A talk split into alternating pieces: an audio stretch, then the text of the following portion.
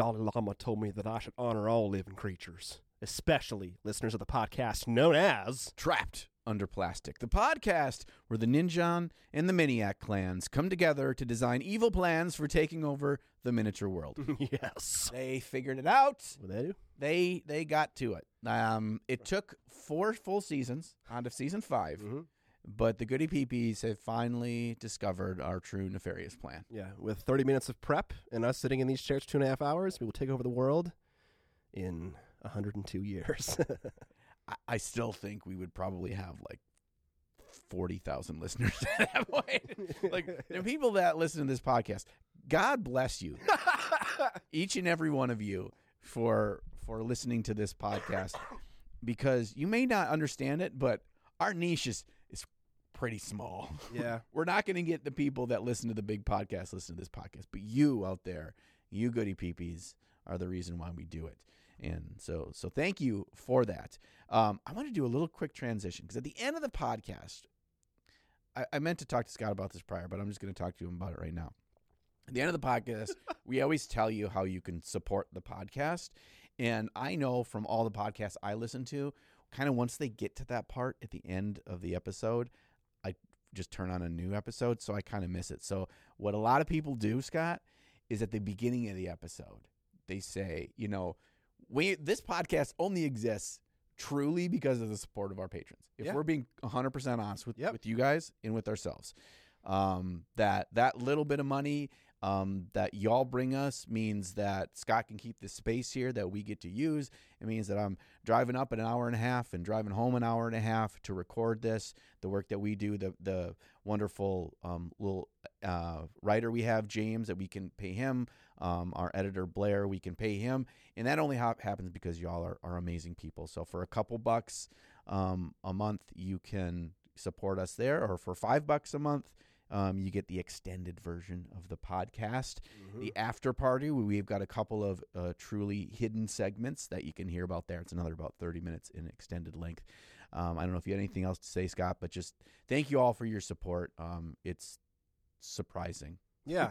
I would say that the support we get on Patreon garnishes over 50% of all the income the podcast makes at the very least.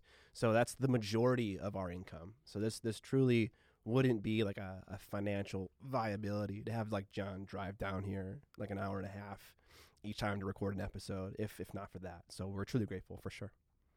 All right, now I'm done with that sappy bullshit. um, Not bullshit. It's it's not. It's not. It really is. And we we talk about it sometimes. It's just not on camera of, of how lucky we are and how gracious we are that we get to do this. And it means that we get to have these weird fucking conversations that we really enjoy having, and we're just doing it into a microphone instead of over tendies. we also do them over tendies. Yeah, yeah, yeah. Both happen really. Yeah. All right, out of the preamble ramble, this is the second time we're doing this because I forgot to push record on the fucking audio recorder. Kill me. There was a whole bit about Home Alone. Home Alone, Trust and us. Ke- like Colin McCulkin and everything. Yeah, we we had. Let's give them. Let's give them like the thirty second pitch. So We were thinking about a movie where Macaulay Culkin grows up yeah. and he's still playing with marbles and BB guns and firecrackers. Yeah, yeah, yeah, yeah. But now he's just more lethal. Yeah, so he is an adult. It, it's it's starring uh, Macaulay Culkin as he is X years old today. Like he's in like his mid forties or something. Uh, he's about the same age as me, I think. Um, but Home Alone Four is him as an adult, and he's like vigilante going after these people that are that are like small time, like no uh, no violent crimes criminals. Yeah, yeah, yeah. Fucking Batman. Batman. Batman's the shit out of them He's child Batman. with with marbles and firecrackers and a BB gun. Okay, y'all can picture it. We need to, we need to start a petition. I can't like connect the dots exactly how we got there based No. on it was something to do with the intro you read, uh, world domination. Yes, it was. Yeah. Talking about talking about caltrops made from sprue frames and Yeah, stuff. yeah, yeah, yeah. I don't know. It was That was a pretty. It's seven degrees of Kevin Bacon. It was logical. Trust us. It was. It was, it was really smooth. it was unhinged. We got to Home Alone four. Have you seen two and three? Uh, when I was a kid, I know I've seen Oh, I've seen two for sure. the one. That's the one with Donald Trump, right? Where he's in New York. Oh yeah, and like the weird bird guy. Yeah, yeah, and, uh, yeah, yeah. yeah. I don't know if I've ever seen three. Okay. Is there a three? There's a three, is there? Maybe I'm just making that up that There's- a there three. probably is. There probably is. Oh, isn't Home Alone 3 with a different kid? Uh, oh, is it? Uh, did they make a new one, a modern one? It's not that new, but but yeah, I think it's a different kid. Okay, okay. Anyway, these are the These are the dumb important things, that we Google. Uh, so, Scott, you had some pretty big news out of the fucking blue. Guild Ball. Yeah, Guild Ball. What the fuck? It's back? Is it back? We don't know.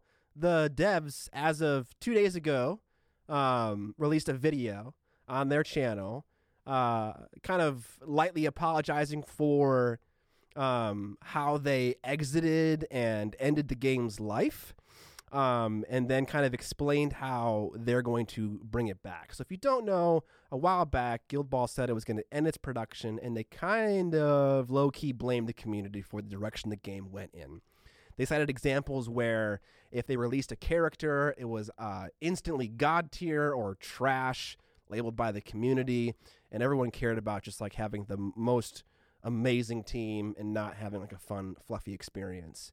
And that wasn't the direction they wanted the game to go in, and a lot of a lot of the community felt like they, they were being blamed for the end of their game. Um, and so a lot, lot of uh, uh, hurt feelings there.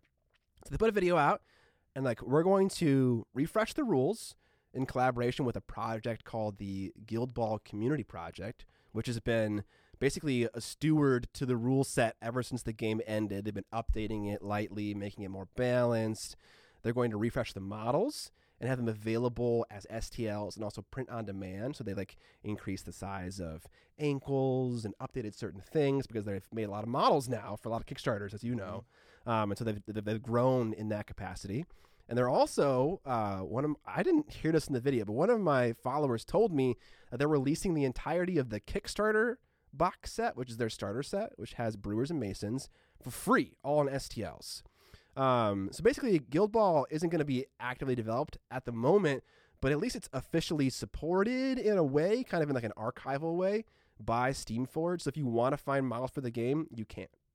And the rules you said they they tweaked and are updating the rules. some? Yeah, they refresh the rules and also the models. Yeah. Um, so that's pretty cool. And they also they also kind of they also kind of put in there um, if the game gets enough like interest and traction that they'd be willing to put more developmental hours into it. Which this is all good news to me. I was super happy to hear this. I was never really upset.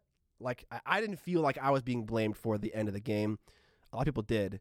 Um, so I didn't have too too many emotions wrapped up in that. So I felt really great. But the comments on that video, my God, were incredibly irate. Everyone was so angry with them.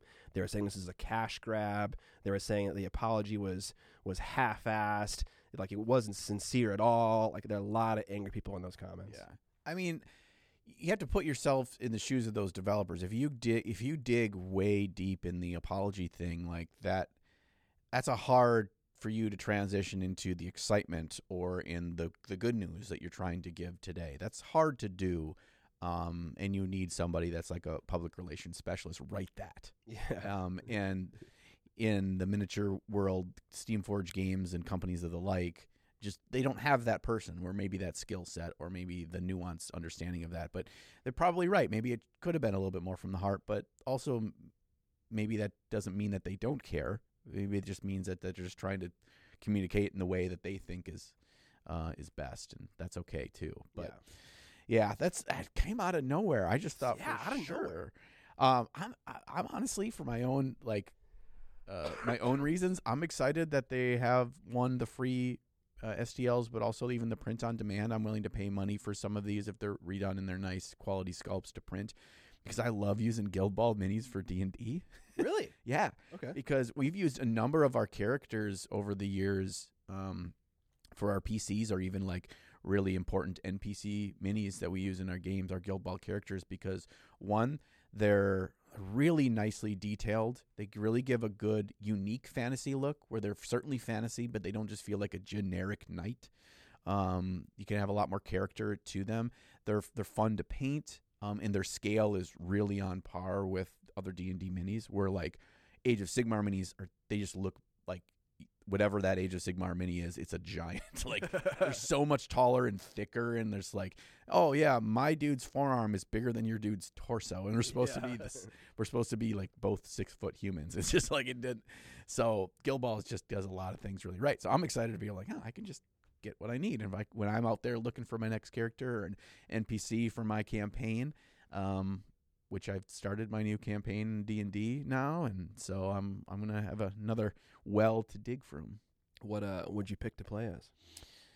What do you mean? Oh, I it's my I'm the DM. Oh, you're oh right, you're the DM. Okay, I'm yeah. the DM now. So yeah, I play everything. I play them all like fiddles. All right, what what do you got for the preamble ramble? Um, first one.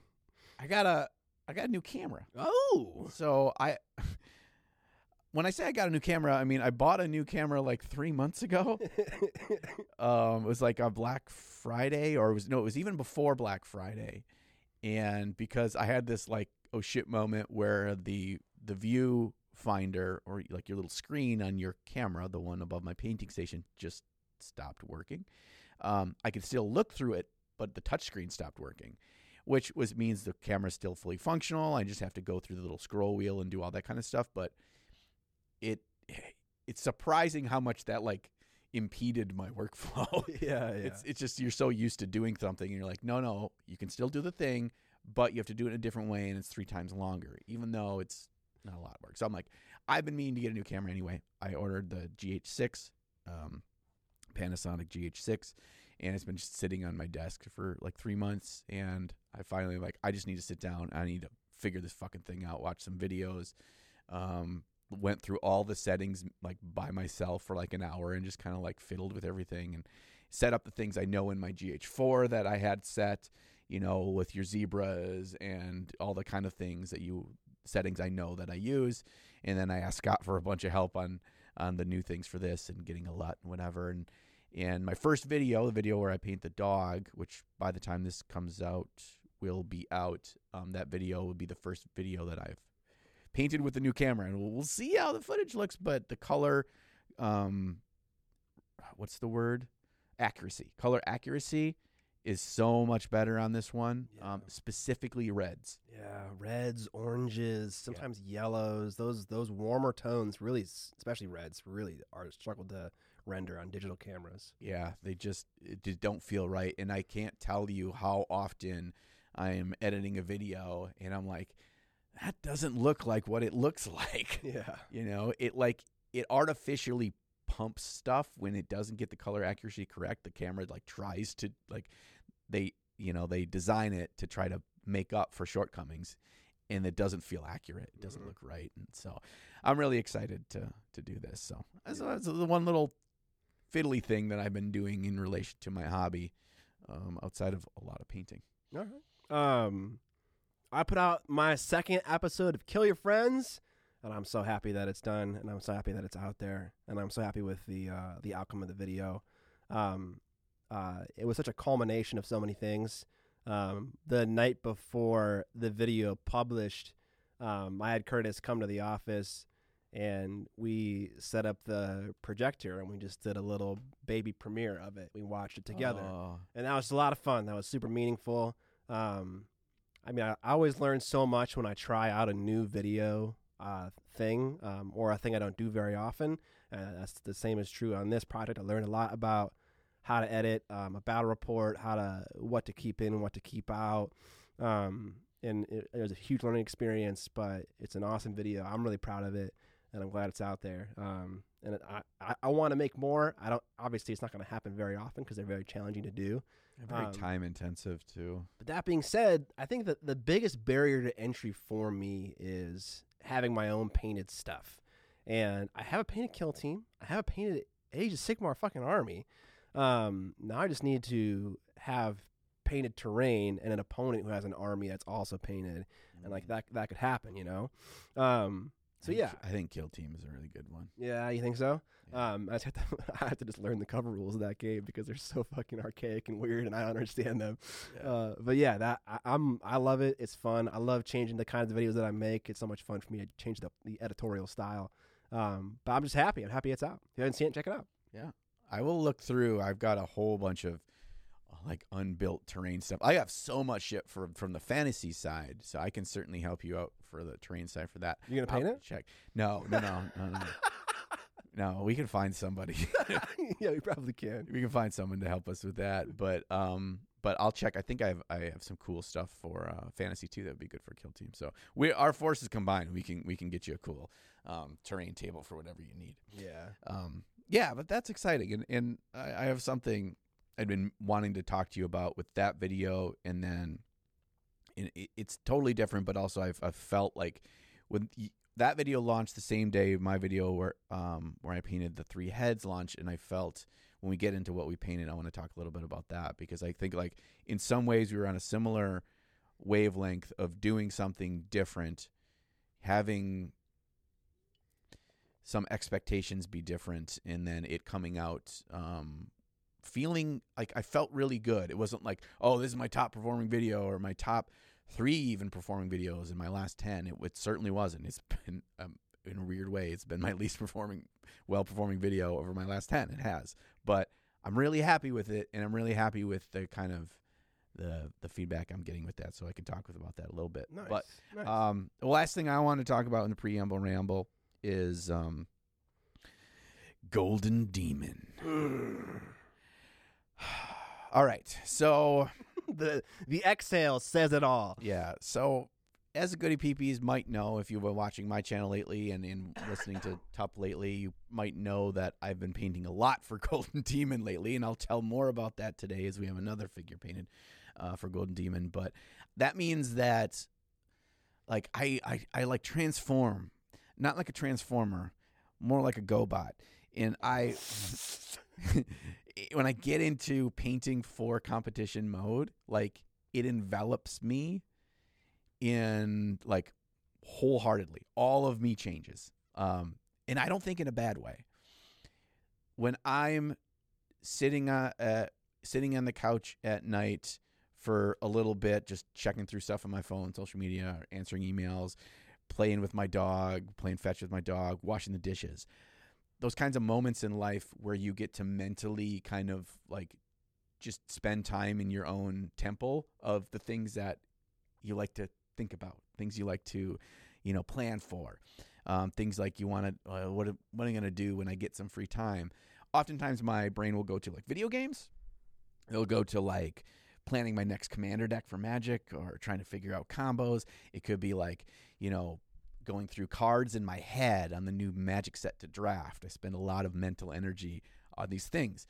When I hit like my stride of painting for competition, and this inevitably has to be spaced out over a good portion of time, I hit this this wavelength where it's like my brain is just there. My free time to think about or my free time to actually act on my hobbies, whether that's video games, whether that's painting for my own armies, whether that's magic, is now all in painting for competition. Okay. And I fucking love it. I love that that's where my brain goes because I feel like I am dialed in. I'm I am excited to get back to the table and work on a project because long projects will fucking grind you and it's a resolve. Can you do it?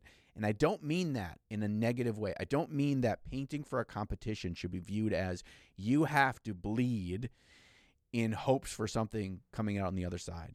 There is enough of small victories in seeing your own improvement in, in the excitement of a project coming together that I really feel that there are little successes, but when it gets to you, it's like it's all I'm thinking about.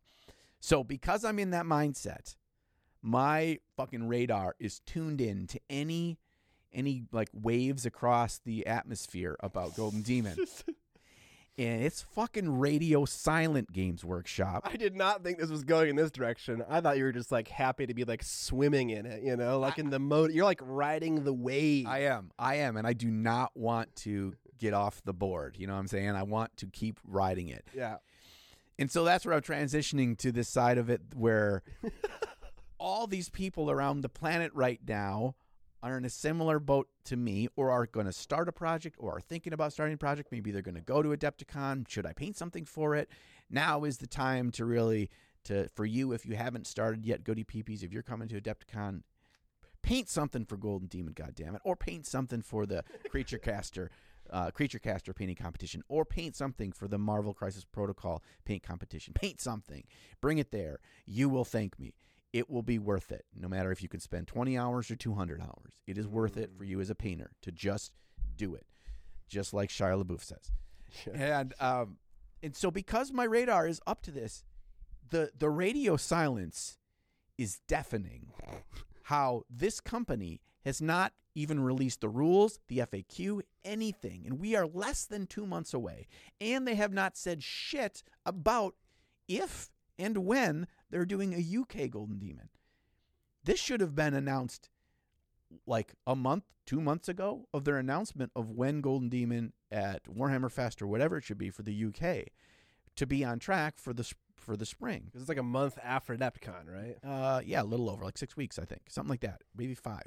Um, but they haven't said anything, Yeah. and I just I just want it to be the thing that all of us love, and people that are new to the hobby or have not experienced um, either competitive painting or painting at the highest level or just, trying to improve and looking for inspiration or what's possible out there.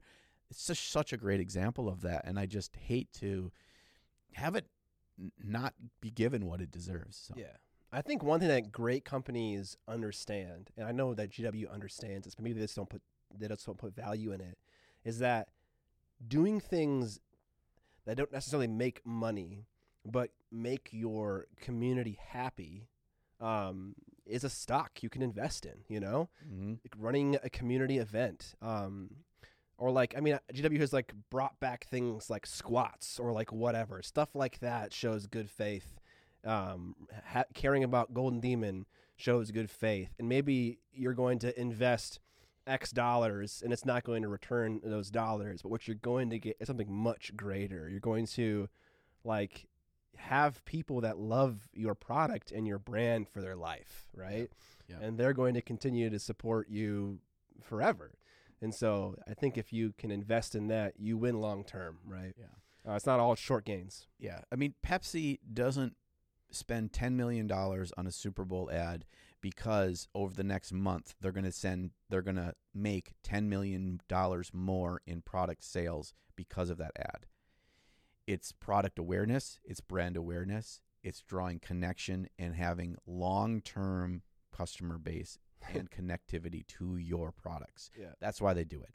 And so this is that. This is building a a connectivity, um, an attachment to your brand, um, building in a new next generation of people excited about your products because all what what you're doing is is selling figures and books and this is a great way to sell figures long term um, and so you know it, you know if it costs you a couple grand to do it I, I feel like it's a worthy investment but then again i'm not in charge of their marketing communications team but i did do that for a living at one point so what do i know right um, that's that's it i i, I gotta quit talking about that Whoa. All right. Because I have a very sad and pathetic what we painted section, I'll have one more preamble ramble. okay And that is, it is finally happening. The EU and UK and ROW, rest of world fulfillment, is happening. It is started uh, for my Kickstarter campaign, which is the last bit of physical fulfillment that needs to happen before the entire thing is done. Uh, I just read an email this morning um, that said that we have shipped everything other than six orders that just need extra product, um, and it'll be done. Um, when are we gonna have the the the, the post launch party where we get naked and like champagne everywhere. yeah yeah yeah yeah we're ju- we're only wearing goggles just like we won the world series so they don't get champagne and beer in their eyes when I finish the editing of the masterclass courses, which is what I have been doing ever since I finished the Kill Your Friends uh, video, I have paused all sponsorship. I've paused all YouTube videos, and I'm just I'm just working on that. Um, and I'm sorry I haven't updated my backers on anything. I've been sick for the last uh, four or five days, um, so I haven't spoken about the beginning of this fulfillment. Today is the first day that I feel like a regular person, even though I I sound a little bit congested. Um, but yeah, so that is um, I'm not allowing myself to feel the weight off my shoulders just yet because I have a lot of work to do, um, Mhm. edit edit wise. Um, but the the the fact that I don't have to deal with. Uh, I mean, whatever. Yeah, that's that's a big thing. The, the, huge sca- thing. the scary things, the things that are most frustrating and most stressful that I find in work in in however long I've been working on this planet have been the things that you you really rely on, but they're out of your control. Yeah, dude. You need to happen, but you can't make them happen yourself. Yeah. I, I hate fucking relying on people. Hate it. Honestly, it's yeah, I hate it. It's rough. You really, you really are at some point just entirely at their mercy. Yep. And it's like you, you know, you can't do anything. Um, and I like that for like a long time. Like, a really so- long time. So here's my uh, here's my recommendation. okay. Um, two months, just under two months from now, will be Adepticon. Mhm. Oh, I'll be done by then for sure. then why don't we set the celebration for the Kickstarter officially in the rear view mirror? Just like just like the scary guy in Jeepers Creepers. We just ran him over. He's laying in the middle of the- road. He's certainly dead for sure this time. And uh, this is our, our celebratory drive off into the sunset. And that will be going to Adepticon. And then we will have like maybe it's the first night, maybe it's uh, that Wednesday when we're doing the meet and greet with the fans and stuff. Maybe maybe it'll be Tup Live on Thursday night. We will say this is our um, Kickstarter is officially done. You can now shed all of your your stress and your worry and just uh, revel in that you completed a thing and to be proud of that thing and and then naked champagne. Okay. Okay. As long as it ends in naked champagning. Yeah, yeah, yeah, yeah. Because it's just me and you in the room this year. That'd be so sad. It's just gonna be great. We're just gonna be in there just being like, woo! and then Vince will knock on the door and he'll be like, Hey, Vince. And he just like leaves. He's- he just looks in there and we're just like, What? Sure. he just he's got his fucking green apron on and he just pulls out these fucking ski goggles out of there. I've been preparing my whole life for this. He's in only a green apron and ski goggles. oh man. All so right. good, so good. Uh so that's your long-winded way of saying you didn't paint anything this week, right? Yeah, yeah. Um, I just I, all I did was editing, and um, the last week, and then this week, I, I've just been sick, and I've been, you know, okay. You I- know. I fucking hate getting sick. Um, and normally I'm terrible when I'm sick. I don't do the right things to like get healthy faster. But this fucking time I did. I'm talking sleep. I'm talking sauna. I'm talking showers. I'm talking physiotherapy. I'm talking uh, like vitamins. I'm talking medication. I did all these things and I was still sick for 4 fucking days. And it's like it's such a it's such a waste of time. Uh, Doesn't it? Doesn't it feel like you just do nothing? yeah, and like I, it was like debilitating. I couldn't like, I almost couldn't like walk up the the basement stairs. Um, I was no like, energy. I had drained? no energy. I had like a headache. I had stomach aches. I had back pains. I'm like, I'm honestly still sweating right now. You might even smell me. Uh, I was sweating so much, but I was freezing cold. It was it was awful. The only redeeming thing was that I like I watched a decent amount of movies. Yeah, that's Um, good. That's but good. that was it. It does kind of smell like ass and Cheetos in here. that's definitely me. Yeah. So okay, I, I know that feeling. And the, the crappiest part about it is, is like it's all the unknown about you did you did all these good things, and there's no way to know that it's like oh you would have actually been sick for ten days, but you did these things, That's true. That's the other thing. and like now now you're only sick for four days. Yeah. But you don't know that. yeah, yeah. I mean, like you could have been, you know, fucking skydiving and drinking Jack Daniels the whole time and still been sick for four days. yeah. You just don't know. So you just kind of like, well, I just this is me trying to be an adult and doing the right things and hoping it's for the best. Yeah, Amber said that to me as well, which is definitely definitely true. I think one thing I learned was I ate my first like real full meal yesterday, um, and after I ate it, it was you know it had brown rice, had veggies in it, a little bit of protein. Um, I was like reincarnated after I had like real Mm. food. I felt like okay, now I have strength. It was crazy. Until this morning, I never eat breakfast, but I woke up and I ate like eggs and fruit and toast. Um, and I, I feel like a million bucks right now. Good. Yeah, your body's telling you it's time. It's time. Sweat it all out. Apparently. Um, so I did paint some things. Hell yeah! What we got? What we starting Um, at? So first thing, I painted three heads. Uh, I did a video where I painted uh, three Space Marine heads in uh, 60 minutes, 30 minutes, and 10 minutes. And um, I found that this video probably more than maybe any video I've ever done, but for sure in in quite a while. I really kind of got crunchy in it in my descriptions and walking through each step and walking through the why and walking through the how to execute on each step. And and I, asked feel? I asked in the video um, at the end, I asked people like this is a little bit off of I, I, I like to have some parts of education where through any of my videos where like hopefully you'll gather one or two things but it's awful lot to just to have it all which is one of the reasons why i did just ahead to, because i wanted to get deeper into it to explain what i've learned and what i've developed in in painting heads in specifically because the face is even more nuanced than just skin in general skin on your arms skin on your legs for a mini that you paint. Um, they're it's it's just kind of different. And i had a great response. People just they they appreciated it. They they i got a lot of um, tags on people that have tried it. It feels like it's approachable enough to try and uh, and to come out with something um, that is typically one of the big pain points um, in painting a mini is, is how do I not make the face look like Garbo? Um, and so trying to to share that. So I felt pretty good about that. The 30 minute one and the 60 minute one, um, they're both about the same quality. No, they're not. Okay, so let me guess. This is short. yeah, yeah, yeah. 10 minute one. I haven't, is I watched the video, so Okay. I, I don't know. That that's short. That's medium. I can't see the mini. Yep, that's medium. Yeah, and this is this is there's definitely it's definitely a cut above. Yep.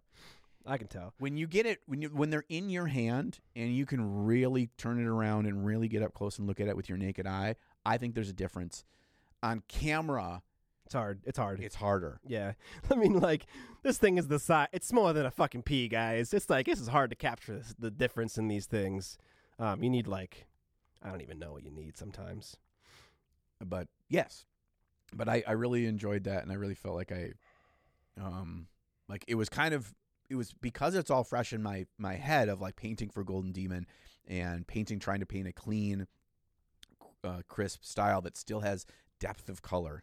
Um, that's a thing. It's not just like well you do a Cadian flesh tone over the whole face and then you do You do a wash. and then you do a wash or even you do glazes and whatever. It's like no it's just kind of brown on brown on on pinks and whatever. It's like adding in the depth of color with browns and reds and even some greens and some blues and and um, going up into more yellows for for highlights and stuff it's like how do you have that clean style but still have the the depth? And it it doesn't need to be super complicated to add that. Each of those steps is not tough to execute. It's just knowing which steps to do and which ones you can cut as you're trying to save more time. And i learned in 10 minutes.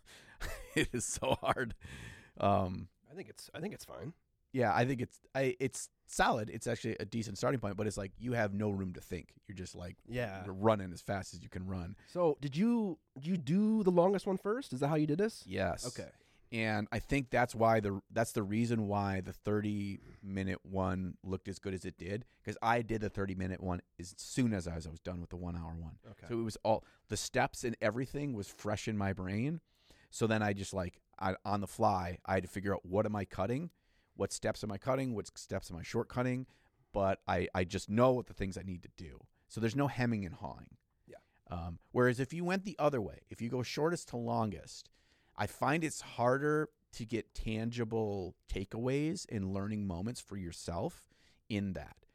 Um, whereas if you're starting with the your most freedom of time and I ideally the the qu- most quality outcome, then you can know what the possibilities are and learn about what you can take away or what you can speed up or what you can um, you know shortcut and find where what makes you happiest. It's like, yeah, you know, I think I think you, you may say I think the one hour one looks so much better than what I can currently achieve in 30 minutes that I just need to be okay with painting an hour on faces. And if you do that for 10 faces, guess what? That hour will now take you 50 minutes or 45 minutes Mm-hmm. because it's repetition.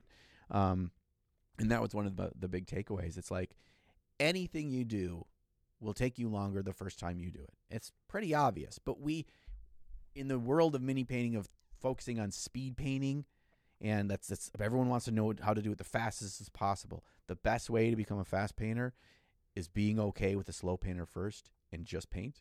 You'll become a fast painter. It's just how it works. Yeah, you kind of develop a taste for an outcome that you're happy with. And they try to emulate like 80% of that outcome with speed painting. So if you have a target in mind initially going into it, it's helpful to understand like the direction to go in. Yeah. I think that's one of the things, and we've talked about it before, that it's important to remind ourselves of as painters. It's one of the big differentiators between the best painters in the world and maybe the tier or two below them, or even average painters like us, is the level of quality they can get to quicker. Means that they can spend more time with that nuanced stuff if they want to, because they can get to this, you know, really nice quality, a B plus painted mini so much faster than I can. Mm-hmm. Um, so I need to put in my hours to maybe um, either make up for that with spending more time or just paint more often, and eventually I'll get I'll close that gap. Yeah, and something to remind you guys about. I know painting faces for a lot of people is intimidating, and there's a lot of techniques that are intimidating, but it is really intoxicating when you start to grasp something and get good at it. Then you want to just do it more and more and more Yeah. and more. So in the beginning, it's gonna feel awkward and it's gonna feel painful, and you're gonna be like, "Man, I suck at this." But then the more you do it, and the better you get at it, and the more mental notes you make about, "Oh, I like that little move I did right there," or "I like that color that I used right there," and you build this little arsenal of these things that you enjoy um, that create a, a face or a technique that you think looks good. Um, then it's just like now it's our, now it's in your toolkit, and now you feel confident in it, and you enjoy doing it. It's enjoyable to do things you're good at, which might sound obvious, but it's that's encouraging enough for me to try out a new thing and get to that like somewhat experienced uh, level in. Yeah, yep. Because I think for a lot of miniature painters, the face is the most daunting or the most frustrating or the least desirable part to paint. I was that way when I was new, and then now it's my favorite part. Like I would just paint faces and not have to do all the whole thing if, if it didn't look nearly as cool, but it looks way cooler when the whole thing's painted. So whatever. Uh, and the other thing I painted was I painted the doggo for the Golden Demon piece. Um, and so God damn. yeah, it was really fun. I found that I really am enjoying painting aminals. Um, I like all of the musculature? yeah, the organic nature. You can't hide behind edge, you know, edge highlights. You can't hide behind this plane is faced this way, so it's painted this way. This plane is faced this way. Um, you have to be able to deal with the smoothness of shapes and how light hits the shapes. Um, and as they're all connected to be one flowing thing, which is an animal body. Um, and then dealing with the texture of the fur and how fur in in real life is like it's not just like well it's just all brown. They're just all brown. It's all the same color brown everywhere. It's like well it doesn't really exist N- not too often anyway. Um, so working with that was just so much fun but it's it is difficult too. Um, I I don't think that I'm amazing at it but I think that um, I'm, I'm for the most part pretty happy with that puppers. Um, Can I ask you about the lines on his forehead? Yeah, so he's got these these like wrinkles that kind of go back, and I I wanted those pronounced because that's on the forehead, just like you're painting any face. You one you want to draw more attention to the face is important, and and two you want to over accentuate some of those details on and around the face a little bit. And as I painted them, um, those are raised sections of its head that I thought, well, you know, they should be brighter. Um, at some point, maybe they look too much like a stripe. But I, I at first my thought was like they're just more accentuated highlights. But then I kind of liked the little bit of of extra attention drawn there, as opposed to it just being the same tone of, of brown that's on his back. Um, but yeah, it still could be something that maybe it's too overdone. I mean, I might just so- I might, might just soften the, the transition a little bit. It goes Okay. from brown to off white um, pretty abruptly. Yeah, I can certainly glaze that that top fur color, that kind of, mahogany color. But like otherwise, this this doggo is pristine, my dude. Thank it's, you. It's beautiful. Thank you. I was really happy that with paint on him, um, it was hard to tell that I had resculpted the whole neck and and everything there. I can't tell. Yeah, like just to reposition the way he's looking, so he's facing front, but you get to see the, his profile on the on the base. I'm really proud of that. So I had some, went through some some struggles with um, with figuring out which color I wanted to paint him. So I looked up all sorts of different kinds of dogs because he's front and center, right? But he's also not the most focal point of the whole unit together. So I'm like, well, I could go with a more desaturated color like the gray or a black. So black like your dogs or gray like my dogs. But then I'm like, you might just lose him. Yeah. You know, you might just he just might not stand out enough. And I wanted and this is enough to where he's still neutrals. So he's not like, you know, kick you in the face, look at me, because you want your eye drawn up on the piece.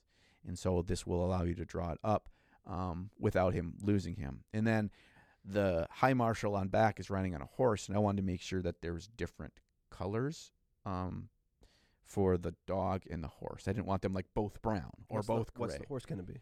I I haven't decided for sure yet, but I was leaning more towards like um I did some research and I asked my Patreon uh, folks um, in my weekly videos that I put out there um like what are some like um traditional British horse horse styles or colors and stuff.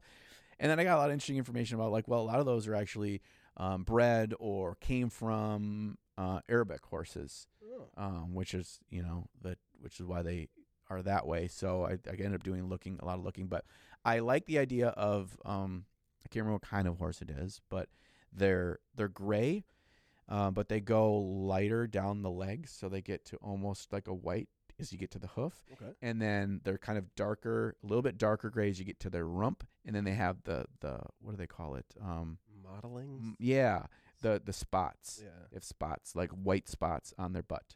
Okay. Um, and I thought, oh, that's nice because then it's the horse itself isn't going to take away from all the fun details and the rider on top, but um, and then then they go to almost a black on their muzzle too. So there's enough color variation there. Sometimes they have a really pretty white mane, so I might go with that. Okay. Yeah, I think one thing that the judges at Evman are going to love on this dog is just like the the subtle texture. Mm. You know, it's so controlled and it's so right where you want it to be, and it's not like it's like to scale. You know, which is like it's impo- it's impossible to be to, scale, but Yeah. it's as to scale as it literally can be. Um, it is not it's not ham fisted at all. Um, I think that that part is my favorite part of the paint job. Well, one of my favorite parts. Yeah, yeah. He's it was it was fun to paint. Also, when you're putting so much time into each of these figures, when a, a dog is this dog was like he's 85% of the model is getting the fur right. That means that once I get past that and I start with painting all its fur, 'cause I want to really be happy with that.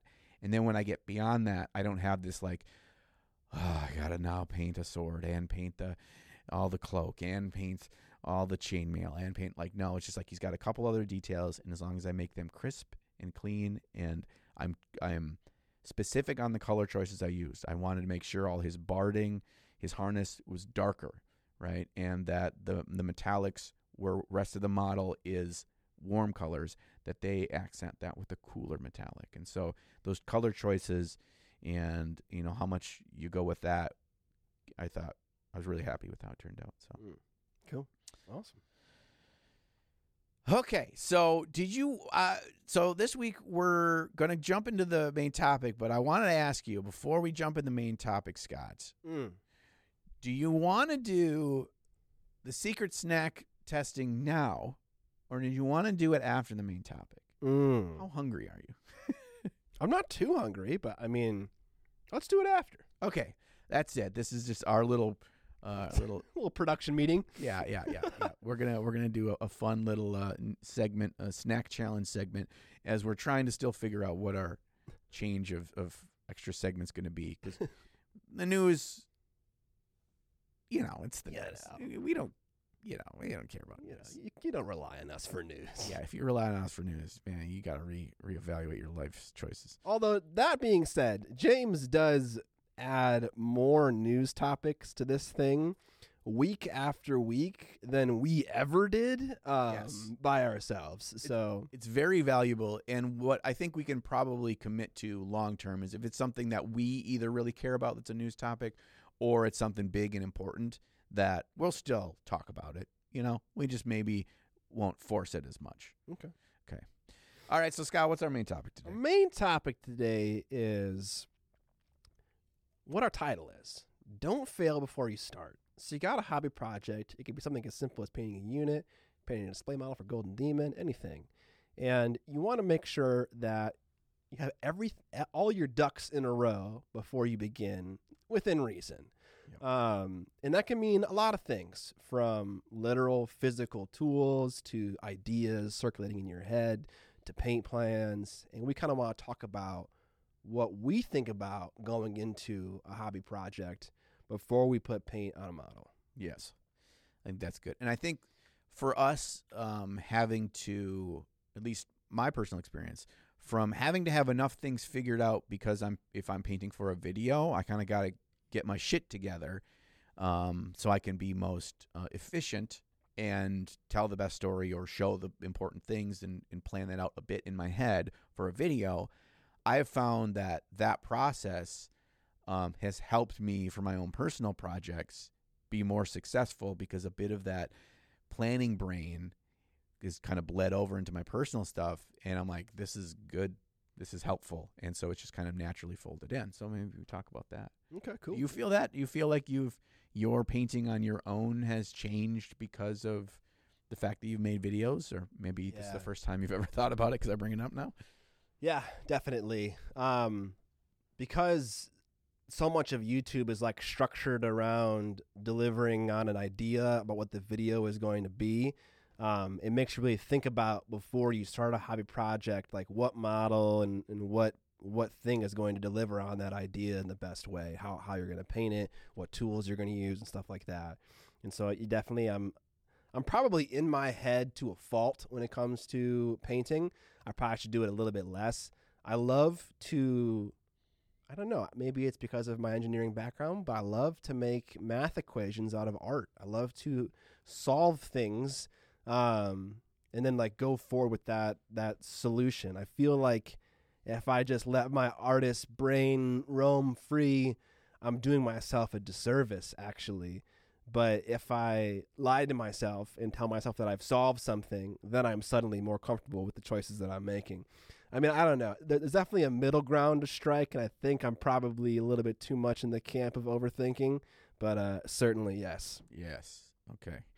Um, yeah, I find that um, confidence is a a good attribute to have in miniature painting. Um, it's in most things in life. You know, if you feel more confident, if you feel more comfortable, if you feel a level of knowledge that you can, you know, perform this task at work, or you can, you know, go to the hardware store and buy the right thing that you're going to need to fix your sink at home. That level of confidence just put less stress on yourself, less anxiety on yourself, less pressure and worry on things. And I think that's true in mini painting as well.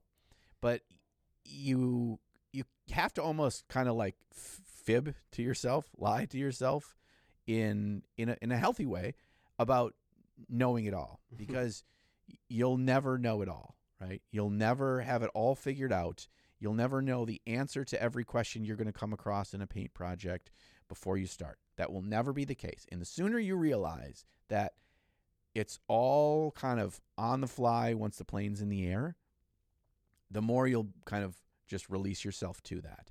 And so, in with that, if you can prep for the things that you don't need to work, so you don't need to worry about these all these extra things on the front end, that means you're going to give yourself freedom to when you're in the project to be like, oh, I really knew that I wanted a gold, uh, uh, like a, a golden armor on this, and I really think that that's going to fit really well for this army or whatever.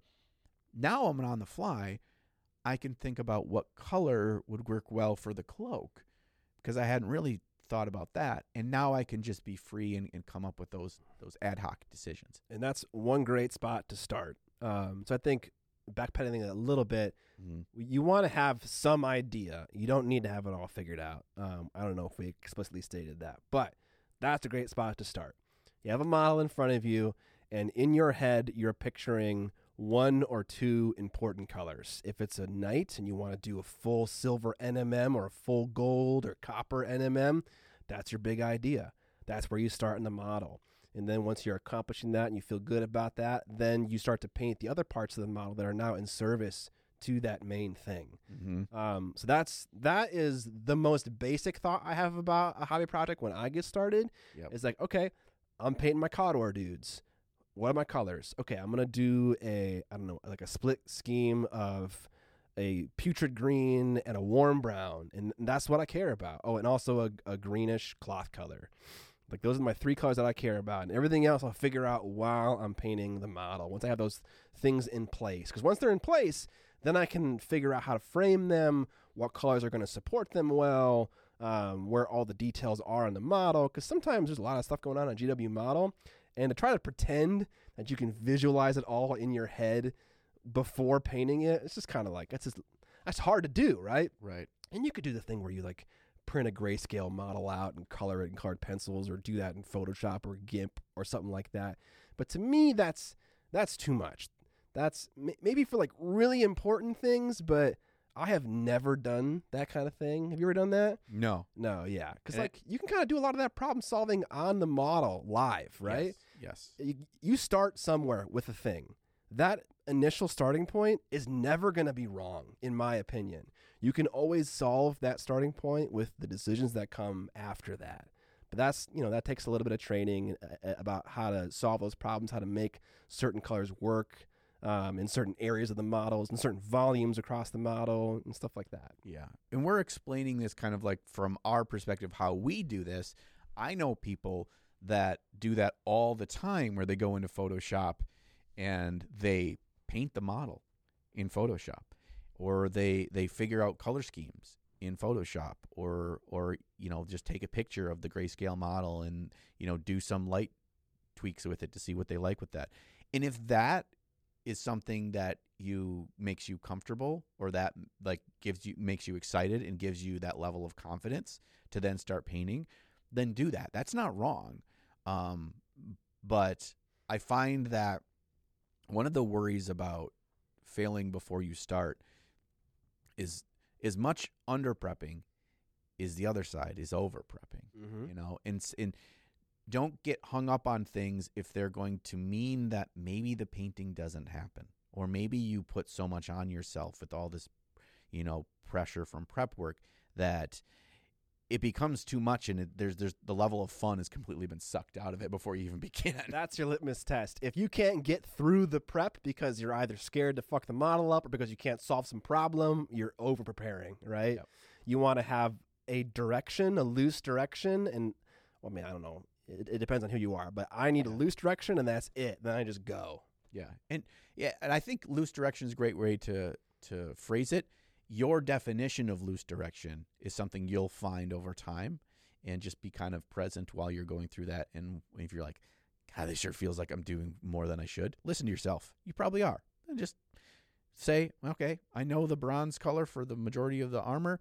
I'm gonna go with that, and there's something to be said with with solving problems and making decisions when you have the painted figure in your hand that there you have access to most data that you will have to make that decision Mm-hmm. because you see the exact color on the exact model of how it looks it's okay to make that decision there Mm-hmm. you know um, i have a question for you scott because i found this lately when i'm um, planning for um, my models for the golden demon piece is for certain things when i say i want the cloak to be red um, i'll find what full array of paints i'm going to use for that Oh, like a little triad. yeah, whether it's it's okay, I'm gonna actually use this dark burgundy for the shadows. It's gonna be Mephiston red as the main one, and I'm gonna punch it up with the red by Kimera. I'm actually guys just giving you the recipe for the cloak I just painted for my dude. um, and then for edge highlights, I'm gonna add the red and maybe some um, sunny skin tone to have that punchy little just chink edge highlights on the cloak where it would hit. Do you go through that in your prep step for knowing the full thing? Do you do it just sometimes? Do you do it never? It's a sometimes thing for me. Yeah. what m- mostly what I'm trying to figure out is what I want the midtone of each object to be, the thing that the object ends up really looking like, um, and then like ancillary stuff like uh, a colored shadow or a tinted highlight. That to me um, helps me pull the overall scheme in one direction or another. So it's like if I'm painting a green shawl and I want everything in the scheme to be warm because I want to draw attention to cold skin tones on the model. Then I'm going to use a warm brown shadow for that sickly green and a, and a, and a warm yellow highlight for that sickly, sickly green so I can support that decision that I'm making now. Um, but I'm, I might not know that ahead of time. That might be a thing that I figure out while painting. Um, or, or I may know that ahead of time and I, I may pull it out. Sometimes, I, though, I, I rely on certain colors to be mostly highlights um, very often, like that sunny skin tones, that Vallejo ice yellows. Mm-hmm. So that is a bit of an autopilot decision that I often make, and maybe isn't good. I think it. I think it's just fine. Okay, I, I, I think sometimes like though you're gonna have those autopilot moments, and you need to rely on those so you don't get overwhelmed with all the data and the decision making. That's true. Yeah. You know, now we're going into a project where you need to have things more cohesive. You you're you you're having some environmental effect, some ambiance to the piece, or something like mm, this, yeah. where there's going to be something that's going to be shown through all the models. Um, example for this for this golden demon piece, I have a universal shadow tone for the entire scene, and it's like a really deep plum color. And so I need to know that going into the project that each figure that uh, we're going to be glazing in with shadows and even my base colors, I mix in a bit of just a little bit of that color with the base colors. Um, so it's just like it's just faintly present through the whole piece. And if I didn't make that choice until I was like three figures in, I can't go back in and undo that. So if you're like, oh, you know what, I kind of want it to be this really a funky uh, fire just off scene. Well, that's going to affect your whole paint experience and your decision making once you dig into it. So you you'll want to know that prior to putting any of the paint on the model. It's part of like your fun little creative what's my planning of what's going to make this model unique? What am I going to try to do here? Yeah, there definitely are certain techniques and ideas that require more preparation. If you want to do OSL with an, an NMM figure, like in my opinion, I'd want to do the NMM first and then work the OSL on top of my predefined highlights so I could like get that glow uh, showing on that armor in the right way if I did the OSL first and then I was trying like like a red OSL and I was trying to work in like grayish highlights kind of on top of that OSL, I would just end up going back and forth with the red to try to marry the two. So there are certain things definitely, especially OSL, that require a little bit more thinking beforehand. Um, one thing that I thought about when you first brought this up was airbrushing.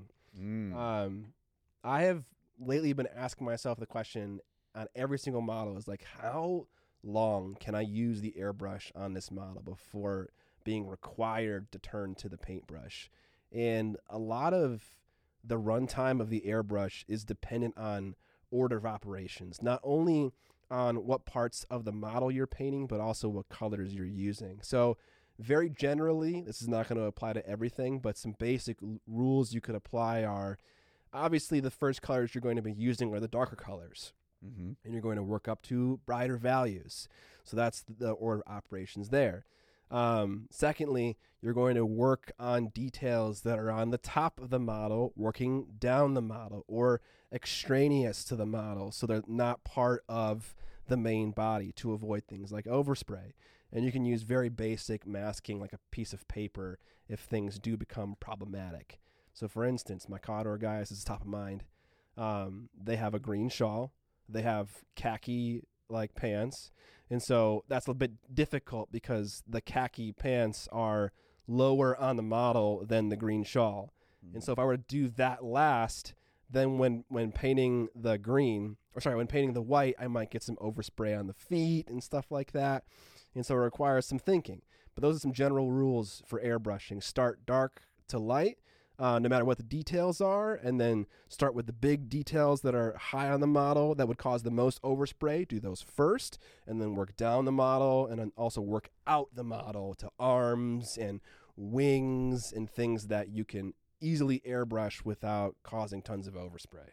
Oh, okay, so you're almost working like in to out. You're working more towards like the core and and out to appendages out towards the outside of in all directions. Yeah, yeah. I just want to ask the question: How can I avoid the most overspray? And if I get a little, a little bit overspray, honestly, I used to think as a noob, I was like, overspray is awful. I need to either mask everything off or just not use the airbrush. That's totally bullshit. Um, no one notices tiny amounts of overspray at all. and and even a simple like glaze or you know just something with the brush quick Yep. can can cover that so much.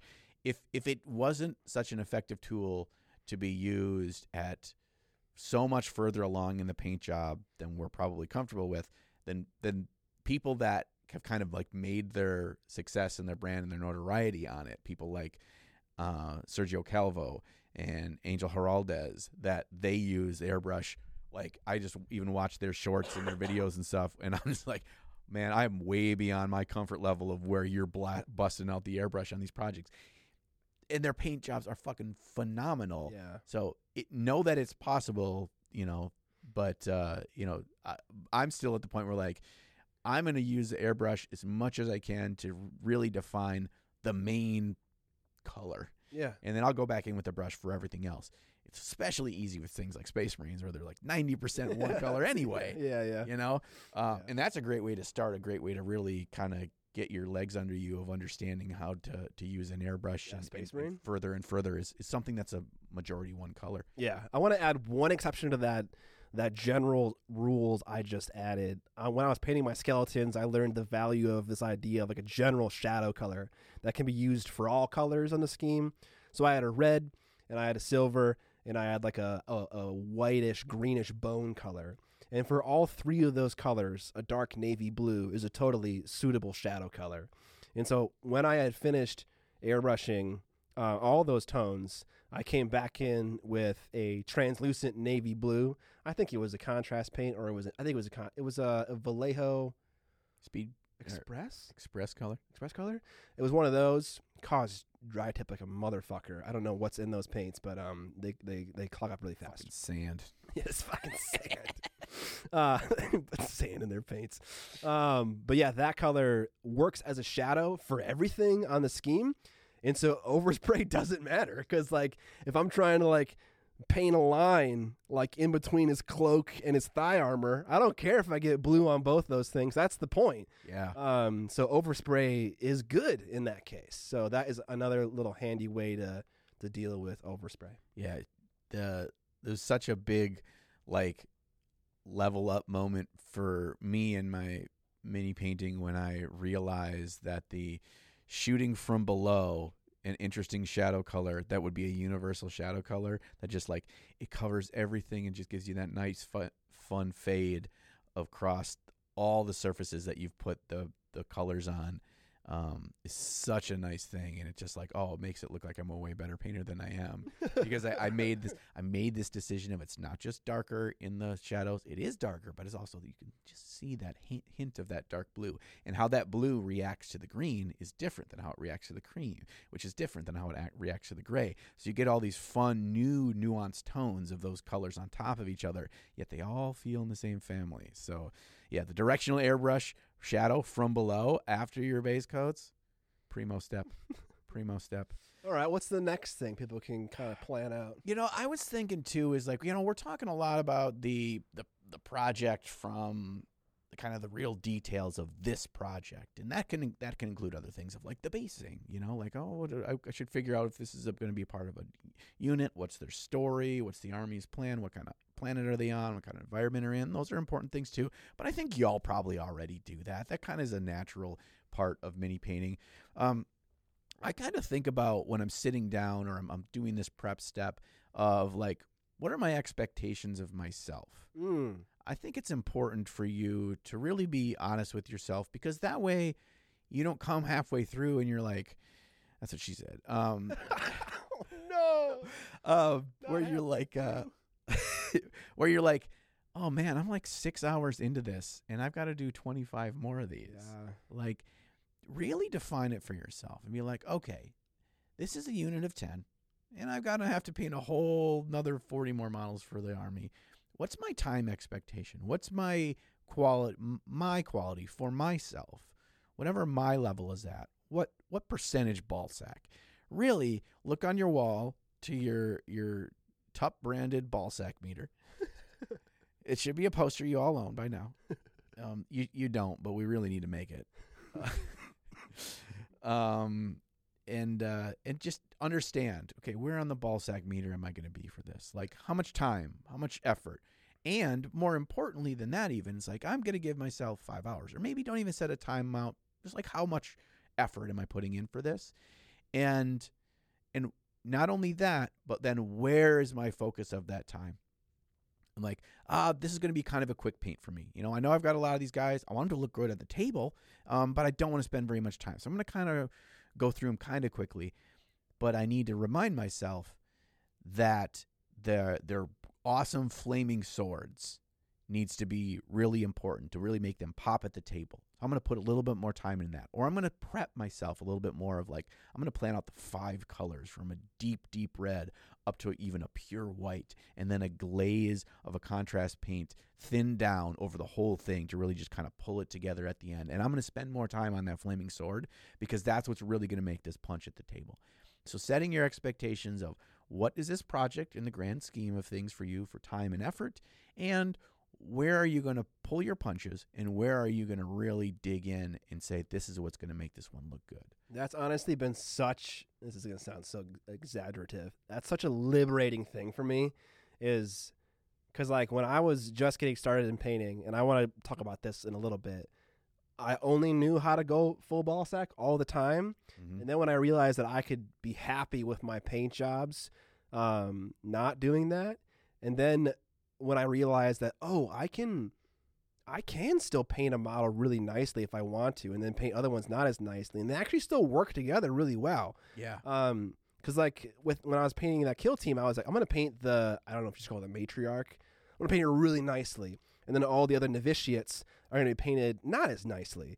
Um, but they still work together as a squad really well. And that first initial paint job allowed me to discover a lot about what I wanted the scheme to look like. Um, and so it, it, also it doesn't need to be uniform across your entire project, depending on what it is. Um, you can put more effort into one thing and then less effort into other things. Kind of like it's kind of like what you're saying about an individual model, putting effort into the sword but not into the guy. This is putting effort into an individual but not the rest of the unit. It's a little bit more zoomed out. Yeah. Now that being said, and I want to get your thought on this, Jon. I bet there are a lot of painters out there. They're like, you know what? I don't know how to not try as hard as I Yeah. can because maybe I'm new to this, you know, yeah and I, I'm not very good yet. And so, like, if I to- everything takes me a long time or- everything. yeah. So to them, are we just saying ignore this or interpret it differently? Yeah. Um, I I think I think that's a really good point. Hmm. I think the thing that I would say for that is, um, and I was the exact same way. I painted, That's Stormcast. yeah, I painted the best I could at, at the beginning because, well, I don't. I don't know how good I can paint. I'm obviously brand new. I'm not going to be that good, so I should just try to get good, and that you get good by trying your best. And Mhm. I think that is a great approach. Um, but give yourself some some leeway. Don't don't be too harsh on yourself of feeling like I I need to you know put six hours into the the pants and boots on this guy. It's like no, you're gonna burn yourself out when you do that. You know, um, I I think it's important to be like I'm just completely lost my train of thought. So um, yeah, I don't I don't think you need to worry about about that about you know understanding is is good or as bad. Um, you know, as Yeah, you just can, paint. can paint. Just paint. Just paint it. I think the more that you'll you'll be X number of models in, and you'll realize that point that you just you just found out. Yeah. You know, you'll you'll find a couple of things that you can do things faster, and you're still happy with it. Yeah, and maybe as a beginner, your version of putting full ball sack into a model versus not is, you know what? I'm going to slap chop this entire unit. And that's like me not putting in effort. And then when I do want to put in effort, I'm going to paint a model a regular way. And you know what? It may end up looking worse than my slap chop example, but what you lose in quality of outcome, you gain in knowledge. And the more you do that, the more you paint in a regular shadow, midtone, highlight kind of way, the more you start to grow this part of your hobby, which really unlocks more freedom and choice, right? You're not you're not stuck with one approach to the hobby. Now you have multiple that you can take to get different outcomes. So maybe maybe for you that's what putting full ball sack in is. It's, it's trying a new thing, learning and failing at it. Yeah, yeah. I think it's. Uh, I've been watching this TV show lately, so we we wa- we got just got done watching the seasons of the Great British Baking Show Kids Edition. Oh, nice. So there's only two seasons of that on um, on Netflix. So then we started watching this show on HBO Max. That it's it's Great British Baking Show, but instead of it, it's the exact same format, exact same style, exact same dry ass British people, but it's it's about pottery instead of baking. Is it the same host and stuff? No, it's not the same host, yeah. but it's I think it's the same like Channel Four Okay. um, whatever worldwide. No, that's that's Channel Five. Um, it's but it follows the same format and and everything. And first of all, it's I can't remember what it's called. Just look up pottery reality show UK or something. I can't remember what it's called, but it's really good. It's really interesting, and it's it reminds me because I did uh, I took three pottery classes in high school. Um, because I'm my, three?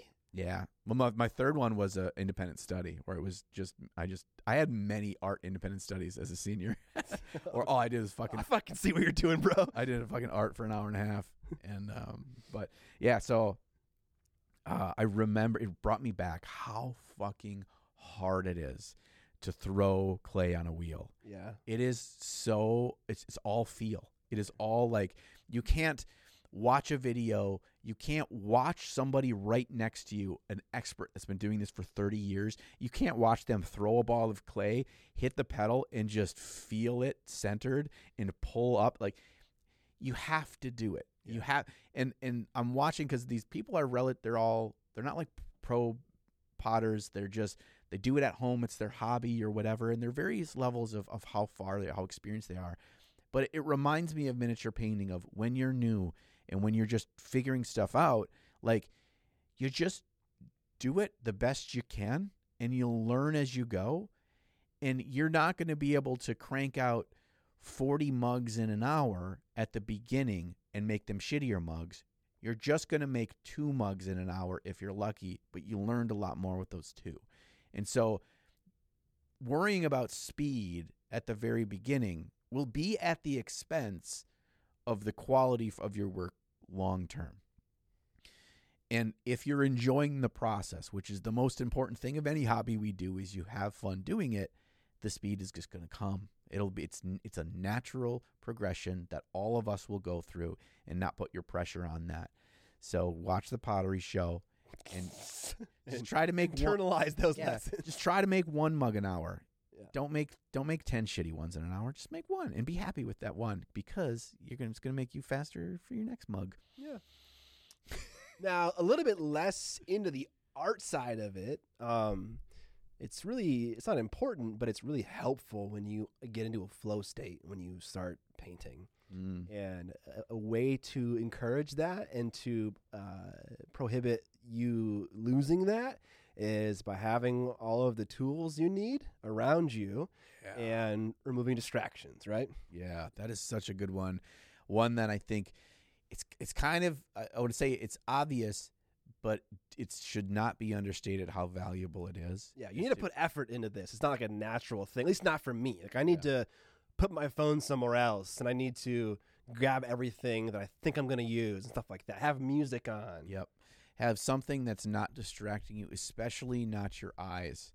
Um, if you have to keep glancing up at the screen to pay attention to the the YouTube shows that you're watching, you're you're pulling your attention away, and it may not seem like it's you're losing some of that magic, um, but you are. You're you're you're pulling your your distractions are pulling your attention away enough to where you may have missed an aha moment or just a little learning moment or just an area that like oh i just needed a little bit more here that you're you're pulling yourself from. So yes i um uh, i will listen to podcasts i'll listen to music or i will rewatch movies that are like my favorite movies that i've watched a dozen times um, because I can just listen, um, and then I can mentally check out, and and I sometimes I will realize like oh man, like 10 minutes have gone by and the podcast is still rolling and I don't I didn't listen to anything they said.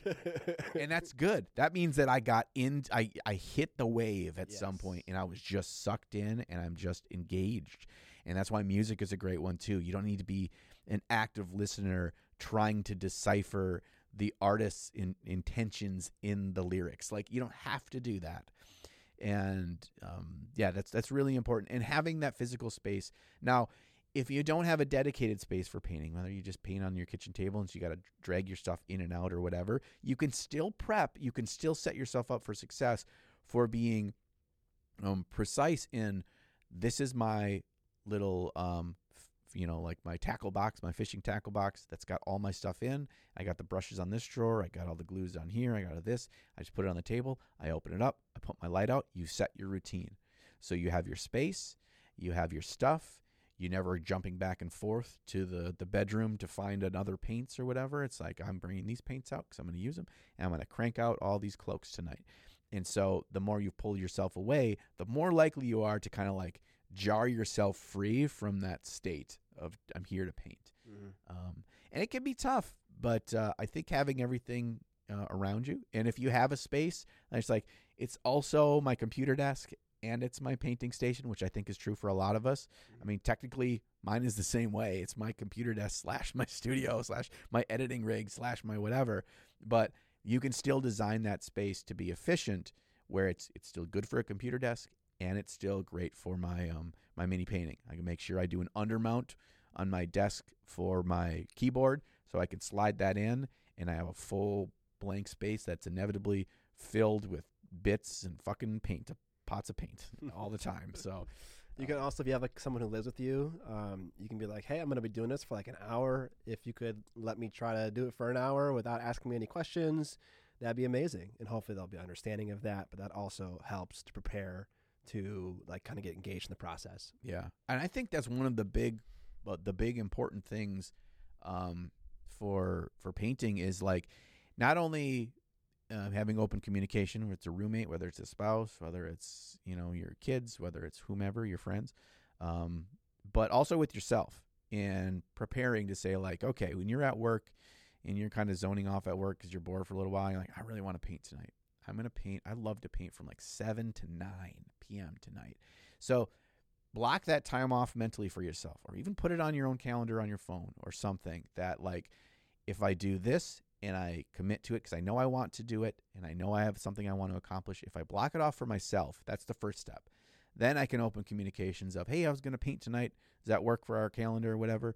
I'm going to make sure i get the dishes done first and then whatever uh, help with homework and then i'm going to do that. You know if you're if you're a, a good partner in your life with with other things that you need to do and then you have that time committed to yourself then you can just dig in and get get the most out of that time. And also, don't put the pressure on yourself of I must finish X tonight in those 2 hours. Just be like, I'm going to sit down, this is my goal, and I'm just going to get in the the flow state and just go. I think the more experienced you are in painting, the more reasonable it is for you to commit to a specific goal. Mm-hmm. Um, but the, the the more of a beginner you are, it's just about the experience Mhm. and the learning and education. just paint. Yeah, but if you're like, I'm gonna finish this guy's weapon tonight, like that's a that's a fine commitment. You can have that commitment. It's sometimes it's it's good to have restrictions sometimes, uh, time restrictions especially because that happens or it you know it enables creativity, it enables creative solutions to, to accomplish your goals in that set uh, time frame. So that can be helpful as well. It it pushes you over roadblocks. Yeah, Sometimes you get in a roadblock in a painting project um, where it's just like, ugh, I just, it the easiest and quickest solution is to just put it down and not face it, and just I'm just not going to deal with this right now, and that doesn't keep you painting. And and the more you go through those roadblocks, the more you realize they're not so bad. They're not; those hills aren't so big. No problem is unsolvable. No thing should really stress you out so much. But if you have some kind of a constraint of like, I've got a game this weekend, I got to get this unit painted. Guess what? You're much more likely to get that unit painted. Otherwise, that's how that's how a unit goes from being done in a week to two and a half months later. It it's still not done because you got to some kind of a mental roadblock and you didn't push through it. Yeah. Um, The other thing about being okay with being done with something, like maybe you're fussing with a blend and like you're unsatisfied with it, but you had a commitment to have something done by a certain time. And so you you say it's done despite yourself and despite your expectations. And then you start playing with the model or you put it in your display shelf and like come back to it 2 days later, a week later and like, "You know what? That didn't matter. What I cared about didn't matter." And now you just learn something about yourself and your expectations for your art. Now you know that unless you're trying to reach some competitive standard, you don't need to stress over every single thing that you thought you needed to, and you can still create a model that you that you like. Or the opposite will happen, and you'll be like, you know what? I really wish I did work on that blend, and I wish I really did have it look beautiful. Either way, you're going to learn something about yourself, which is going to inform how you're going to paint in the future. Yep. And no model is ever 100% done if you don't want it to be. Mm-hmm. There is there is no paint job that you can't make a little better. There is no uh, model that you've played a game with that you can't add another color to, that you can't repaint over, that you can't add more depth, that you can't add some fluo paints and make it shiny. Or you can do that at any time.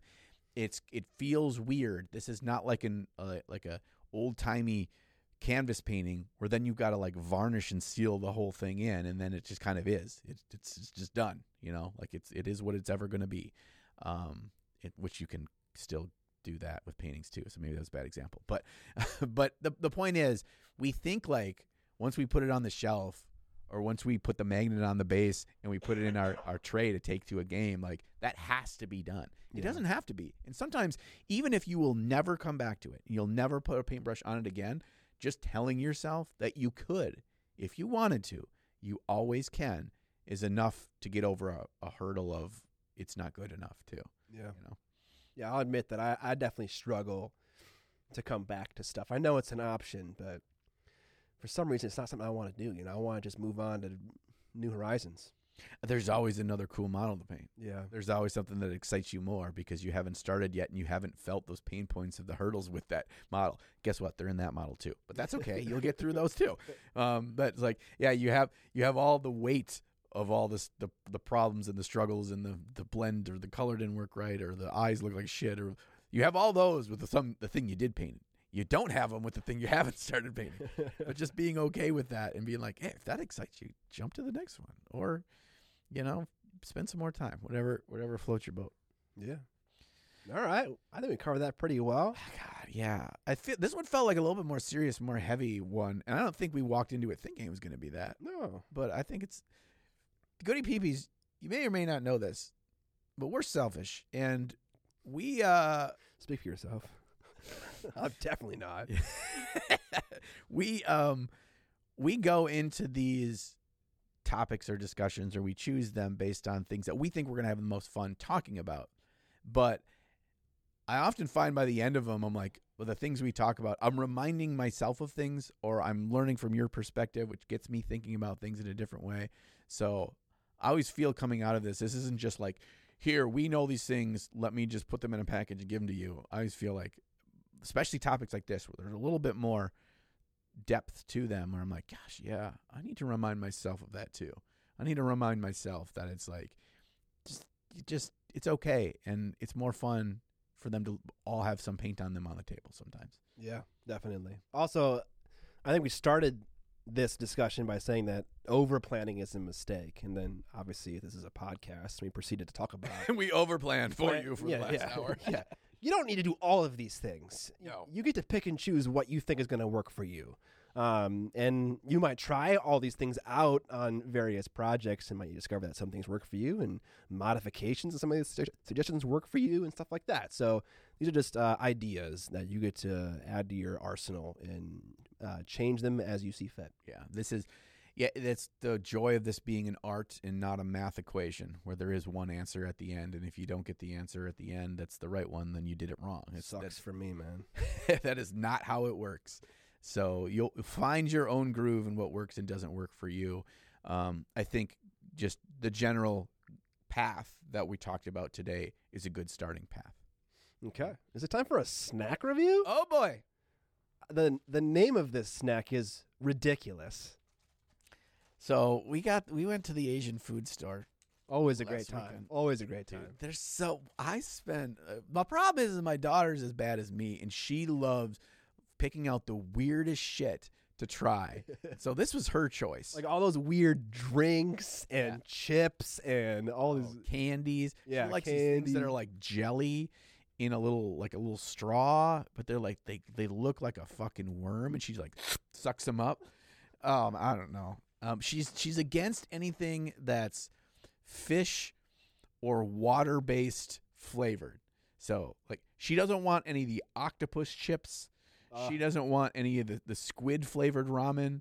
She doesn't want any. Yeah, she doesn't like that stuff. That's what I get, dude. When I go, I get like six different kinds of ramen just to Oh try yeah, we them do all that. out. Yeah. We do that, but and she's she she's getting into the spicier stuff. So anyway, she picked out these, and these are potato twists, and they're called Lonely God. and it's a picture of a fucking cherub Little- baby with wings. Little uh, East Asian uh, cherub. I love it. Potato twists, tomato flavor.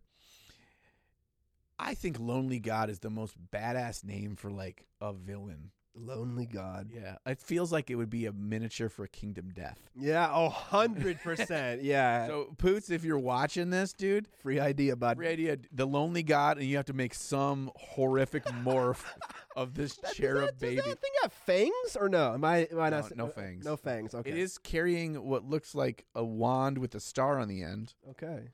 and he's he's flying over this little village and dropping stars out of his butthole.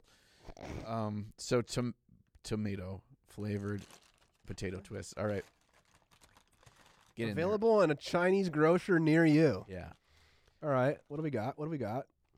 All right. A little bit thicker. yeah. It's like it's like a twist. It's like a. I'm gonna, I'm gonna let you sit there for a second. I'm gonna have one. Okay.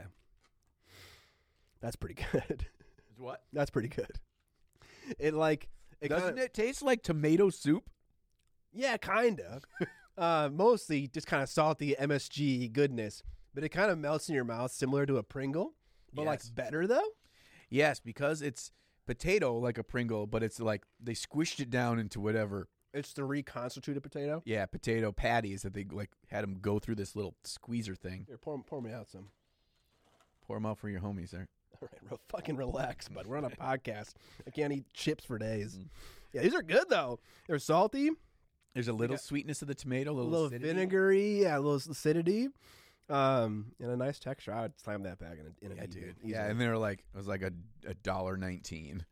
I mean, because everything's cheap there. So now we're gonna have to go back to the Asian grocery store. So, so first of all, we went to a winery to play bingo. I'm sorry, this is a thing my in-laws told us about where you go play. that is such a midwestern thing. so it's a local winery in Minnesota, and they do in the wintertime, uh, they do a bingo every Sunday. And if you if you win bingo, you win a bottle of wine. and their bottles are like they're like 30 40 dollars a bottle. So there's eight games, and last Sunday you can bring kids with, but I guess kids can't win. So my daughter won two of the eight games. So she won two bottles of wine. So then we would like take her card and go up and we get our bottle of wine. So she said because I I won two bottles of wine that I've got to take her back to the Asian grocery store to get more snacks. So I'm like, deal. So Two out of eight is incredible. dude, she was Out of how many kids? Was it like 20, 50, Oh, 10? The amount of people that were playing, uh, so there was probably 70 people there. That's incredible. Yeah. Yeah, Holy we had a shit. good, we had a real good day. So in our group, there's like eight of us in the group, and we won four games of the eight games. That is awesome. yeah. So we were we were riding high on that wine. Um, so have yeah. long story short, might have another snack next next time. I have a bingo related story. Okay. So as you know, uh, and as the goody peepees know, I am forced to watch Love Island at gunpoint. Um, and That's not true. no, I love it. Uh, but I have noticed that these people have very similar vocabularies. Um, there are common phrases and words that are reused season after season. Uh, just, it's it's actually it's kind of mind numbing a little bit. Is there, is it's from Australia, isn't it? Well, there's all kinds of different ones. The main one is from the UK, Okay. um, but there is an Australian one, and that one is more unhinged than the UK one, and often is better to watch. Makes sense. yeah, there's also an American one. There's tons of other ones too, Because the Australians all just came from as being prisoners from the UK, right? and it shows, baby. they're, they're awesome. In the best way possible. Yeah.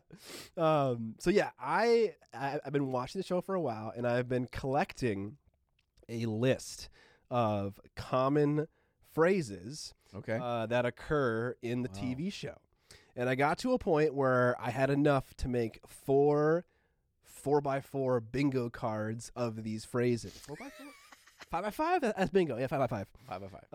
Um, bingo cards, and we watched an episode, and I, I didn't know how to like, you know, there's I could like try to figure out which one of these phrases occur most often and are less often, and then like kind of balance the cards correctly.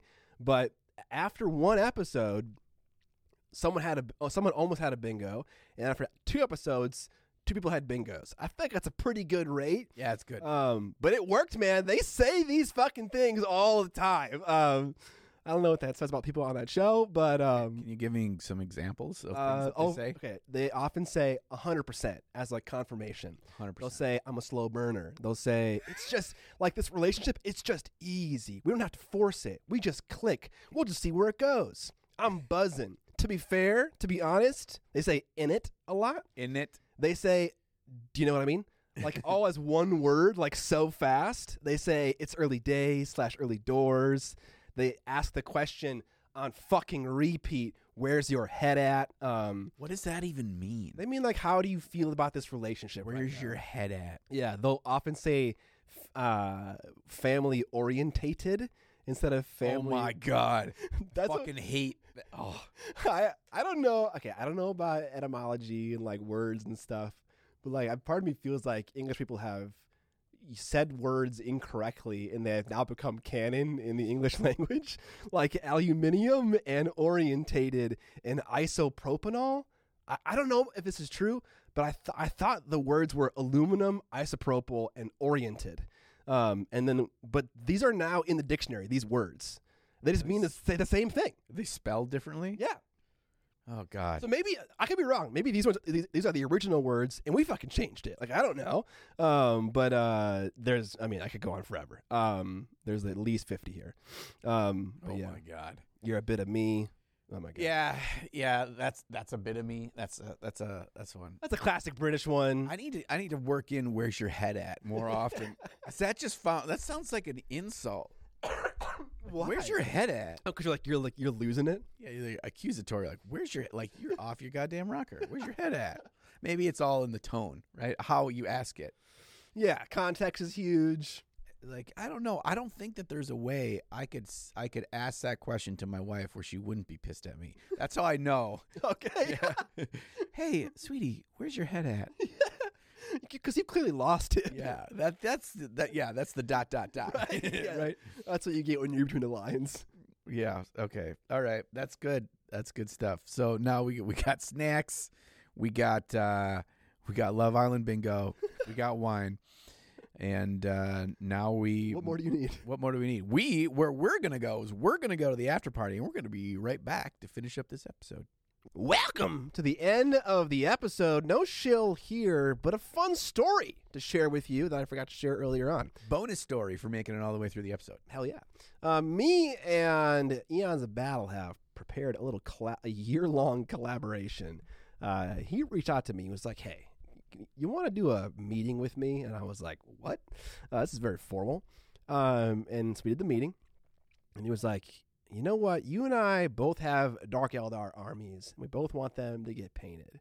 What do you say we do a little friendly competition over the year with various milestones in each quarter to have a 2,000 point army painted by the end of the year? And because that aligned with what my goals were for this year, I was like, I should say yes to this. This is going to have deadlines that encourage me to finish the thing that I want to finish. Yeah. Um, and we had this idea where like everything you do for your army is worth a certain number of points. Oh, it's And- like army building. Yeah, um, and so it's actually a weird GW system where they have this, where like you paint a model, you get a point. You assemble a model, you get a point. Weird You lick like the model, you get a half a point. Yeah, yeah, I don't know. It's weird stuff.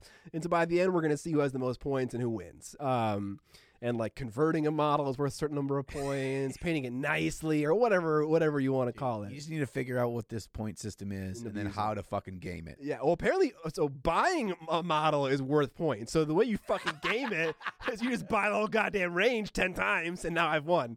Uh, They're just you just at the end of the video, just all the boxes stuck stood up. I'm like, I'm the fucking winner. Absolutely, dude. Uh, so me and Jay, and I think he's already talked about this in one of his uh, his uh, videos where he's like holding the, the tablet and just chatting with his audience. Um, he's already talked about this, um, but yeah. So we uh, quarter one for me is completing. I forget what they're called. They're the 500 point combat patrol. Yeah, uh, completing a combat patrol list for Dark Eldar, which required me to read into the list writing rules for 40k and figure out uh, what 500 points of Dark Eldar look like. Now, Combat Patrol are specific um, specific units, so I'm not doing exactly uh, that, but I'm using what I've already painted and adding on to it to have 500 points. Um, and my first experience with list writing in 40k is that it's easier than Age of Sigmar, um, but that it's strangely prohibited, uh, prohibitive. Um, for instance, uh, Drazhar can only go into a unit of incubi. Uh, uh, a succubus can only go into a unit of witches, and because witches fucking suck, that means you never take succubuses, which sucks for me. 'cause that's the only HQ that I have painted. Um, but like, it'd be so cool to have a succubus in a unit of incubi. It just makes sense. They're both close combat monsters. Like, why would they not go together in like a raider or something? Um, Oh yeah, that's why can't you why just can't I put any character in any unit? Why can't I play the toys that I want to play with? It's it's a little bizarre. I, I don't know if anything like that exists in Age of Sigmar. You can well, you don't put characters in units anyways. No, Um, you didn't used to put um, you didn't used to put heroes HQs in in units. And the last time I played was at ninth edition or eighth edition. One Really? Yeah, you that's did. that's been a thing for a long time in the old versions of the game and in oh, fantasy. Oh, well, no, but they had like the they had the breakdowns of like the you picked the what do they call it like tip the arrow tip formation, and that included like one fast attack and then one HQ or something like that. Yeah, yeah, yeah. But it, but it wasn't specific units. No, no, no. That's that that now never. specific units. Well, the the formation has never told you where your HQ choice can go, but now it states in the unit's entry the what units it can go into, and I I believe that yeah the, those ones are really prohibited. I think the Archon, like the main HQ choice for a Dark Eldar faction, is a little bit looser. He can go into a Mm, warrior unit. You can go into an Incubi unit. I can't I can't fully remember, but it was just weird. I was like. Why, why is that? Is it because like there are certain combos that are broken? I, I didn't know. Combo. But I got a list. I need to paint 10 incubi Okay. and What is the plural of incubus? or Incubi. Incub incubinus. Incub- Incubatomus. incubinus. Um, incubi sounds right. Or incubinus. Uh, I didn't paint- I didn't paint What'd you paint today? Oh, I, I, I painted a whole fucking sack of incubinus. A lot of Venus. I gotta paint ten of those guys and three more Reavers. They're no longer called Reaver jet bikes. They're just called Reavers. Dude, those jet bikes are hot. They're so fucking cool. Um, I love them. Um, I have such big plans for this Dark Eldar army. I'm fucking seeing the Matrix right now. Oh, baby. Um, I don't want to. I don't want to talk about any of it because it's gonna make me feel like I'm accomplishing it, and I'm not at all yet. um, because I got I got fucking videos to edit, bro. I can't work. I can't work on this yet. But uh, I'm gonna come out of the gates going. I think uh, I'm ready to rock. Um, just like a just like a dark elf on a and a flying jet ski. yeah, or you know, uh, a Drukhari, not a dark elf. Get it right, man. Meow. That's gonna be it for this one. Because you can't trademark dark elf. That's true. yeah. Someone already made that. yeah. Okay. Uh, thanks for hanging out all the way to the episode. Thank you again for all of your support. Those of you that that join us on Patreon, those of you that pick up a Tup shirt, those of you that tell your nerd friends about us, we appreciate each and every one of you. That's what we appreciate about you. That's all we got for today. We do have an exciting guest coming for the next episode of Trapped Under Plastic, all the way from the foreign land of Arizona.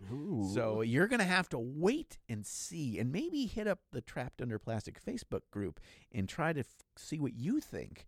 Maybe talk amongst yourselves and see if you can figure out who our mystery guest will be. That's a good hint. That's a good hint. Yeah. I don't know if everyone knows where that this person lives, but I think some people probably Some will. people will. Some people will. So yeah, if you go over there, I mean, you got to know, or at least somebody's probably going to have it figured out. Yeah. So uh, until then, we'll catch you on the Flippity flop.